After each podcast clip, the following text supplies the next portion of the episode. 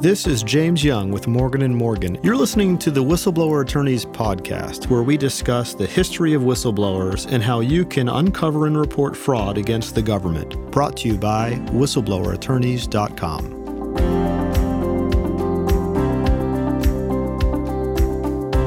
Welcome to episode three of our six part podcast on whistleblower actions. In today's episode, we'll discuss the types of cases that can make up a qui tam case, as well as other types of whistleblower programs. I'd like to begin by going back to something we touched on in episode one the purpose of the modern False Claims Act. The False Claims Act was designed to incentivize people with knowledge of fraud against the government to come forward. The beauty of the False Claims Act coupled with our humongous government, is that the nature of the fraud is virtually unlimited. Start by defining government. While the False Claims Act itself is focused on the federal government, many states have enacted their own False Claims Act. Even further, some cities and counties have enacted similar laws and ordinances. So, when we use the phrase fraud against the government, the term government is really quite broad. Now that we have a sense of the term government, think about the things that a government does. Almost every facet of our lives are touched by the government in some way. The food we eat, the roads we drive on, the schools we attend, the taxes we pay, our healthcare, military, energy, environment, you name it. So, with such a broad base of programs to work on, it's impossible to know all of the regulations that may be in play. It's true a great majority of these cases relate to healthcare, probably 70 to 80%. But tam lawyers need to be ready to adapt and learn entirely new regulatory areas. Since it's the predominant topic, though, let's do spend some time drilling down into healthcare fraud. Healthcare fraud can involve any government healthcare program, such as Medicare, Medicaid, TRICARE, or even the Federal Employees Health Benefit Program. It can also include state funded programs like pediatric programs or age and wage dependent state programs. The types of scams cover every aspect of healthcare itself, from dispatching ambulances to dispensing medications, from wheelchairs to walkers, from hospice to medical devices. We'll touch briefly on some of the more common examples, but bear in mind there's truly no limit to where fraud can intersect with government healthcare. Let's begin with community mental health centers. These have been rife with kickback schemes, as well as upcoding the level of service provided or misrepresenting the provider of the service as being more qualified than they actually were. There are great examples of group therapy being billed as individual therapy. Now, it sounds relatively harmless, but the amounts add up quickly when a group of 15 patients are billed for 15 individual one hour therapy sessions, when in fact, they all sat in one room for an hour with one therapist. Prescription drugs form some of the largest qui tams in history and involve off label marketing. These cases have lost some luster recently after the Supreme Court limited actions to where the manufacturers actually lie, not merely promote off label. Off label promotion is when a drug manufacturer promotes its drugs for uses which have not been approved by the FDA. For example, an antipsychotic medication might be promoted to treat postpartum depression in women without it actually being approved by the FDA, let alone proven safe or effective. Similarly, medical devices have served as the basis for very large settlements recently. There was a national settlement just last year involving internal defibrillators. The manufacturer worked with doctors and hospitals to overpromote the use of these devices in patients who didn't really need them, or who didn't need the particular brand. Durable medical equipment, or DME, is one of the oldest areas for healthcare fraud. You've seen ads on TV call us now for your free knee brace, or trade in your old wheelchair for a new electric rascal at no cost to you. Even oxygen therapy has been riddled with fraud. These DME providers are notorious. They sell, sell, sell, but they also fraud, fraud, fraud. Meaningful use. Part of the Affordable Care Act included incentive money for hospitals to implement electronic health records in a meaningful way. There have been numerous instances where hospitals have reported implementation but only lied in order to receive the money. Also, hospice. Unfortunately, hospice is not immune from fraud. There are numerous cases involving kickbacks for patient referrals, as well as census padding by admitting or recertifying patients who are not in actual need of hospice. Similarly, skilled nursing facilities have been upcoding the severity of their patient populations for years. The extent and types of rehab services they provide is often grossly overstated. Laboratories and x rays have been a hot topic in qui tams for years now. They're full of kickbacks, overbilling, unbundling, etc. Perhaps no area is hotter in terms of fraud in healthcare than home healthcare. Due to the lack of physical facilities, it's almost impossible to catch this fraud in the act. There are overadmissions and false certifications, kickbacks for patient referrals, and upcoding of patient severity in order to deliver rehab services that aren't truly required. Oncology is not immune from these frauds as well. The biggest trend in oncology fraud is failing to properly supervise therapy. Radiation oncologists are fairly rare, so they try to expand their reach by conducting therapy sessions at the same time in multiple locations. The regulations require actual presence on site when these complex and expensive therapies are delivered. They'll often bill for therapies provided at locations they're not physically at.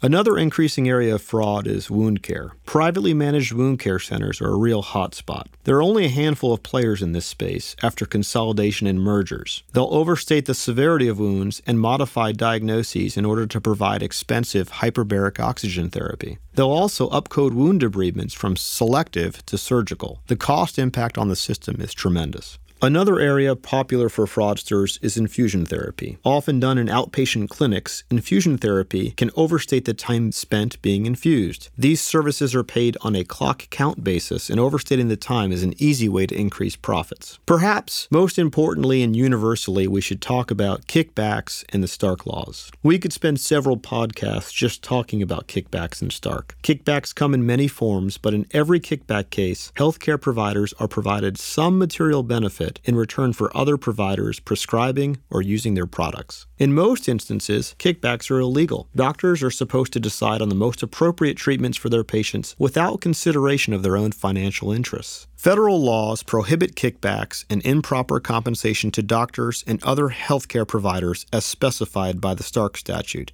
because those financial incentives result in medically unnecessary treatments and the use of more expensive products. That in turn results in higher costs to patients, Medicare, Medicaid, and other healthcare insurance programs.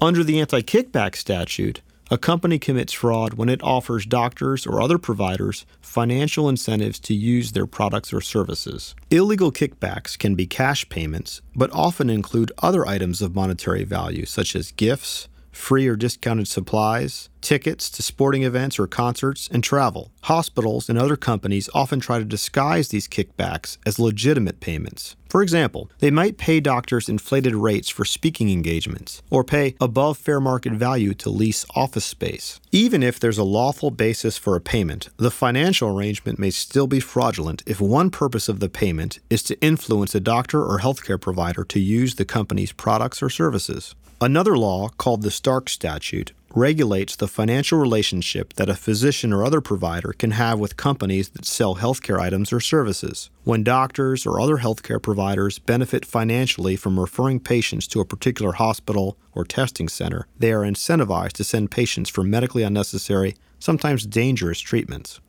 The Stark statute tries to prevent subjecting patients to unnecessary treatments by making it illegal for physicians to refer Medicare or Medicaid patients to any entity with which it has a financial relationship. As I said, we can spend an entire podcast talking about kickback and Stark, and that's a lot to cover, but it's just the tip of the health fraud iceberg. For now, let's cover a few non healthcare cases so you can understand just how broad these TAMs can be. Let's start by discussing military contractors. As we discussed in the first episode, the historical basis for the False Claims Act was Civil War procurement fraud. Unfortunately, as our military budget has grown, so too has the extent and type of fraud. Inflated prices, inferior work, padding bills or hours worked, alleging a false status as a veteran, minority, or woman owned business. These are all scams prevalent in the military contracting community. Military contracting claims are second behind healthcare in terms of both dollars collected and cases filed. Beyond military contractor claims, government grant claims have been rising sharply. Usually reserved for university and research institutions, there was a rapid expansion of grant programs under President Obama and the stimulus plan. There were literally billions of dollars in grants available with very quick turnaround award times and no one watching the money. Another area of fraud is tariff and duty fraud. When companies import goods or raw materials into this country, they're charged a tariff or duty on the items. As you might imagine, the extent of imports is so overwhelming that a great degree of trust is built into the system for reporting the types of products brought in and the amounts owed. Often, the fraud lies in the classification of the item. So, rather than calling finished stainless steel rods what they are and paying a 15 cent per rod duty, an importer may call them raw steel and pay no duty at all. Another, often overlooked area of fraud within the federal government is the Davis Bacon Act. In some federal contracts regarding construction, the Davis Bacon law requires that a fully loaded prevailing wage be paid to all workers. Contractors wanting to make more money can win jobs by promising to pay Davis Bacon wages and then pay much less, often using unqualified labor in the process. Beyond these typical false claim cases, there are other agencies and regulatory bodies that have established their own whistleblower reward programs. We'll examine two of these programs the IRS Whistleblower Program and the SEC Dodd Frank Whistleblower Program. In December 2006, President George W. Bush signed into law the Tax Relief and Health Care Act of 2006. This law authorized the Internal Revenue Service to pay rewards to whistleblowers. Section 406 of the Tax Relief and Health Care Act of 2006 provides for whistleblower reforms and is the law under which the IRS's whistleblower program was created. The IRS whistleblower law, modeled on the modern False Claims Act, provides for two types of awards if the taxes, penalties, interest, and other amounts in dispute exceed $2 million and other qualifications are met, the IRS will pay 15 to 30 percent of the amount collected. If the case deals with an individual, that person's annual gross income must exceed $200,000. If the whistleblower disagrees with the outcome of a claim, he or she can appeal to the tax court. The rules governing this part of the program are found in the Internal Revenue Code, Section 7623, under Whistleblower Rules. I mention this because private individuals can easily look up these rules and file claims on their own. The IRS also has an award program for whistleblower cases that don't meet this threshold. The awards under this program are less, often with a maximum award of 15% up to a cap of $10 million. In addition, these awards are discretionary, and the informant cannot dispute the outcome in tax court as they can in the first instance. The IRS whistleblower program is not a tip line. Awards are being made on the basis of a whistleblower coming to the IRS with a considerable amount of solid information in hand. Examples of such evidence might include cash checks or invoices, numbers to hidden bank accounts, emails, internal audits, contracts, video or audio tape. Unlike qui tam cases, the central vehicle which begins an IRS whistleblower case is not a complaint at all. Rather, it's a simple form, a Form 211. People ask us all the time, why should I use your law firm for this program when a lawyer is not required? Without question, there are people out there who are sophisticated enough and have highly detailed information they could put into a Form 211 that would result in a recovery. I will say, though, that such people represent a very small percentage of the total universe of people with information about IRS fraud. A tiny fraction of the cases filed ever result in a recovery. Unless you're one of the highly sophisticated people who really has inside scoop and knows what they're doing, I encourage you to consult a lawyer familiar with the process and with the types of information the IRS is looking for. Our approach to these cases is pretty similar to our qui tam work. We collect all the facts and evidence in the possession of our clients and then begin to research and organize the claims into a Form 211. We often utilize outside consultants such as CPAs or forensic accountants to support our filing. After a complaint has been submitted, the IRS will not tell the whistleblower or their lawyer about actions taken in the case, only if the case is open or has been closed. If a case has been closed and is payable, the whistleblower will be informed of this fact and the amount they're owed. If the case is denied, the IRS may not say why it has been denied, other than it might be because the IRS already had information from another source, an audit or investigation was conducted but there was no finding of liability, a finding of liability was made and sustained, but there were no assets collected, or a finding of liability was made, but the taxpayer prevailed in an administrative proceeding. Be aware, all whistleblower awards are subject to federal tax reporting and withholding requirements. The size of whistleblower awards under the IRS program are determined by the IRS within the range of 10 to 30 percent.